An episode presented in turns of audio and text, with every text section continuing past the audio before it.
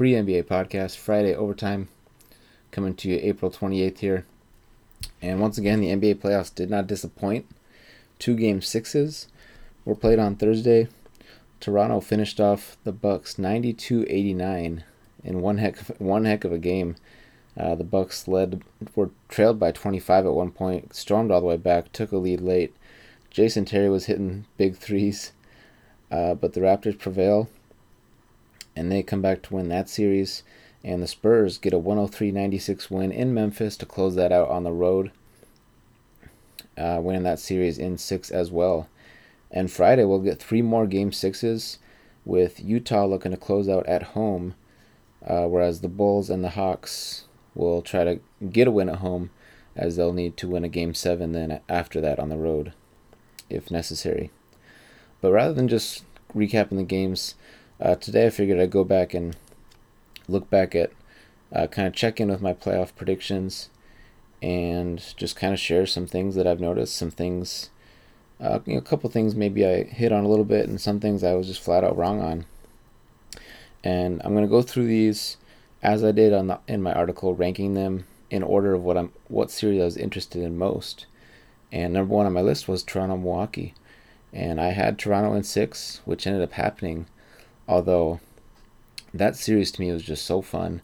Of course, watching Giannis, uh, but just the Bucks when they were humming on both ends, especially early in the series, offense, defense. I just I was impressed with how crisp they were, and as we saw that se- that series went on, uh, that that wasn't consistent, but that's part of them being a young team. And uh, some people are more critical of Jason Kidd than I seem to be, but you know, again, they're young, and we'll see. Uh, you know, with Giannis leading the way, they're going to be back soon.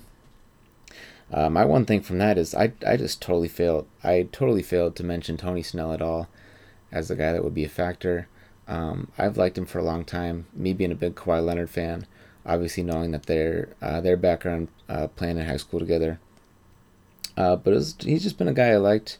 Um, I felt like he could have got a little bit more of a chance with, with those Tom Thibodeau Bulls teams. Uh, I really liked his fit here, and you know he he proved his chops, especially knocking down threes, but also just being a wing guy. Put him on a guard, put him on a wing, um, and he's gonna work hard for you. So I hope I hope the Bucks can keep around uh, in the off season, but you know I'm interested to see who also pursues uh, his services. Uh, second one for me, Clippers Jazz. Keep an eye on that one closely. I had Jazz in seven. We'll see how this plays out here. Of course, the injuries. I mean, just throw any predictions out. Although this series went long and it's been a lot of fun to watch.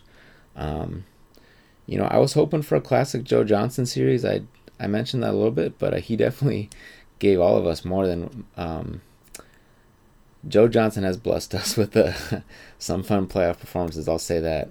And another guy I just totally failed to mention is Joe Ingles. Uh, he's just been fantastic. Another guy that's going to get paid, deservingly so, and just good wings that can defend and knock down shots. Um, those guys are valuable at the right number. Third series for me was Houston OKC. I thought this would go seven. I just felt like there'd be some blowouts either way. You know, I felt like each team would at least at least each team would have like one just blowout win, even even on the road. Just kind of you know one got hot, one star got hot, the other didn't. Um, OKC certainly could have done a little better some of those games. You know, they had a lot of leads through the first first three quarters and my fun thing I was looking for in that series was some Ryan Anderson at the five, and we got a little bit of it. Uh, and definitely, definitely something that Houston will go to uh, if they feel like they need it in that matchup. Spurs Grizzlies, I had Spurs in five. Uh, ended up going six.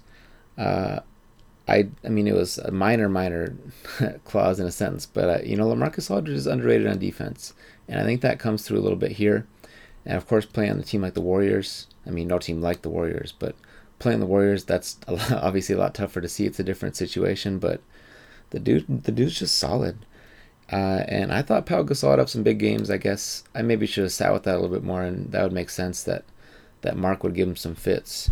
But those are the first four series. We're gonna kick this to a part two. Uh, we'll run this back either right after this one, or we'll catch that later. And uh, stay tuned for more on Saturday for those three game sixes.